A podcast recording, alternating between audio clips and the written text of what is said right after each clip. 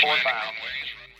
Welcome aboard. My name is Sharia, and you're listening to a brand new episode of The Aviation Files, the best podcast for all aviation enthusiasts. In today's episode, we will cover JAL's first A350 taking flight, a Russian IL-76 crashing, China's plan to showcase their new aircraft, and yet another Atlas Air 747 having an emergency. So without further ado, let's begin. First up is Japan Airlines' first A350-1000 flight to New York's JFK. Japan Airlines, or JAL, has marked a significant milestone by successfully operating its inaugural Airbus A350-1000 flight from Tokyo Haneda Airport to New York JFK. The airline, a major player in the aviation industry, is set to expand its fleet with 13 of these state-of-the-art next-generation wide-body aircraft, primarily focusing on routes connecting major European and North American cities.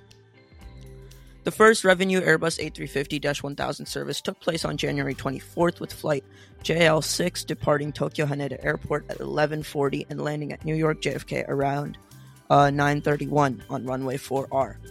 This achievement comes more than 4 years after JAL commenced operations with the smaller A350-900 variant in 2019. The move to the A350-1000 is part of JAL's strategy to replace its aging Boeing 777-300ER fleet. JAL received its initial A350-1000 airframe on December 15th, paving the way for a fleet transition. The airline anticipates the delivery of a second plane before March 31st, 2024. Allowing for the introduction of a daily A350-1000 frequency between Haneda and JFK. Currently, as JAL has just one operational A350-1000, the HND to JFK route is serviced every other day. Flight tracking data from Flight Radar 24 reveals that the aircraft with registration JA01WJ is presently operating the return leg to Tokyo. The return flight JL5 is on approach to Haneda Airport at the time of recording. The second A350-1000 with registration JA02WJ departed Toulouse on January 13th, embarking on a 12-hour journey to Haneda Airport. Once the second aircraft is in service, JAL plans to extend A350-1000 operations to additional routes, starting with the route to Dallas-Fort Worth International Airport. JAL's A350-1000s have a seating capacity of up to 239 passengers spread across four cabins. Notably, JAL is set apart from other A350-1000 operators by offering a first-class cabin featuring 6 suites, in addition to business, premium economy, and economy offerings. This contrasts sharply with some other operators like French Bee, whose A350-1000 configuration accommodates 480 passengers, with 40 in premium economy and 440 in economy. JAL's commitment to comfort and efficiency positions its A350-1000 fleet as a significant upgrade for long-haul passengers. Now, let's move to another story about a Russian IL-76. About 2 weeks ago, I did a story about a modified IL-76 coming out of storage after many, many years.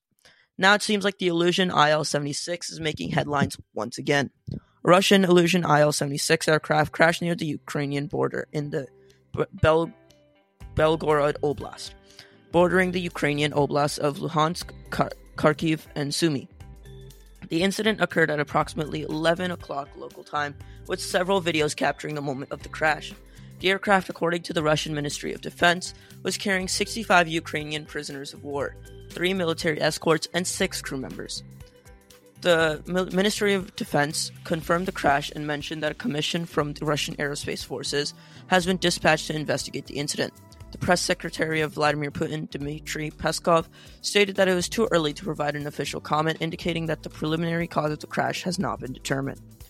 In response to the incident, the speaker of the Russian State Duma, Vyacheslav Volodin, promptly pointed fingers at Ukraine, asserting that the legislative body would inquire with the United States Congress and the German Bundestag about potential armaments that could have been involved in shooting down the aircraft. Andrei Kartapalov, the State Duma's head of the Defense Committee, suggested that the Ilyushin IL-76 might have been targeted by either a Patriot surface-to-air missile or an Iris-T air-to-air missile, insinuating that Ukraine might have shot down its own soldiers. However, neither legislator have provided a clear motive for why Ukraine would intentionally shoot down its own soldiers. Ukrainian news agency Ukrinform reported that the Ilyushin IL-76 was also carrying missiles for the S-300 surface-to-air missile system, which had been used in shelling border regions of Ukraine.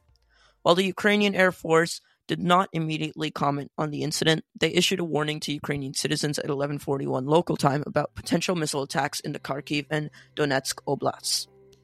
This incident follows closely on the heels of the Ukrainian Air Force shooting down two Russian aircraft, a Beriev A-50 and an Ilyushin IL-22, on January 14, 2024. The A-50 is a modification of the Ilyushin IL-76 and serves as an airborne early warning and patrol aircraft, while the IL-22 managed to land at Anapa International Airport in Krasnodar Krai, Russia. The A-50 crashed into the Sea of Azov. The captain of the IL-22, Viktor Klimov, was confirmed to have been killed during the attack. The situation remains tense as investigations unfold, and both sides offer varying narratives regarding the incident. Next, let's look at China's plan to showcase their Comac C-919 at the Singapore Air Show. The Commercial Aircraft Corporation of China, COMAC or Comac, is gearing up to introduce its C919 aircraft, poised as a formidable rival to the Airbus A320neo and Boeing 737 MAX families, at the upcoming Singapore Air Show. Following its aerial debut over Hong Kong's Victoria Harbour, the C919 is slated to be part of the flying displays during the biennial event scheduled from February 20th to 25th. Although the Singapore Air Show may not enjoy the same level of prominence as other international aviation showcases like the Paris or Farnborough International Air Show or the Dubai Air Show, it seems as a significant platform for industry players to spotlight their cutting-edge products directly to their target audience. The event, which traditionally reserves its initial 3 days for industry professionals, including the media, has witnessed numerous aircraft making their Asia debuts over the years, including the Airbus A380 in 2008, A350 in 2014, and Boeing 777X in 2022. Notably, the Singapore Air Show has been instrumental in providing a platform for manufacturers like Airbus and Embraer to showcase their latest offerings, such as the Airbus A220-300 and Embraer's E190-E2 in the 2022 edition. This year, it marks the trade event debut of the Comac C919, underscoring its growing significance on the global aviation stage. While the C919 has primarily received orders from Chinese carriers, airlines in the Asia-Pacific region have shown interest, with GallopAir and Transnusa among those exploring the potential of integrating the C919 into their fleets. GallopAir, based in Brunei and supported by Chinese investors, has already committed to a letter of intent for 30 aircraft, split between 15 ARJ-21s and 15 C919s. The ARJ-21, another offering from Comac, is set to be delivered to GallopAir in Q3 2024. Similarly, Transnusa, based in Indonesia and currently operating two Comac ARJ-21 aircraft, has expressed enthusiasm for the C919. In August 2023, Transnusa CEO Datuk Bernard Francis praised the ARJ-21, expressing interest in acquiring the C919. The C919, having embarked on its commercial journey from China Eastern Airlines in May 2023 following its delivery in December 2022, has gradually expanded its operational footprint. Comac has delivered additional C919 units to China Eastern Airlines, with all four currently actively flying, according to CH Aviation data. As the aviation industry eagerly anticipates the Singapore Air Show, the participation of the Comac C919 adds a compelling dimension to the event, positioning it as a platform to watch the latest advancements in the dynamic world of commercial aviation. In the span of just 1 week, there have been two notable incidents involving Atlas Air's Boeing 747-8F aircraft, which leads us to our next story. Concerns have been raised about the safety and reliability of the 747-8F, especially with Atlas Air, since just last week I did a story on Atlas Air 747 making an emergency landing at Miami Airport.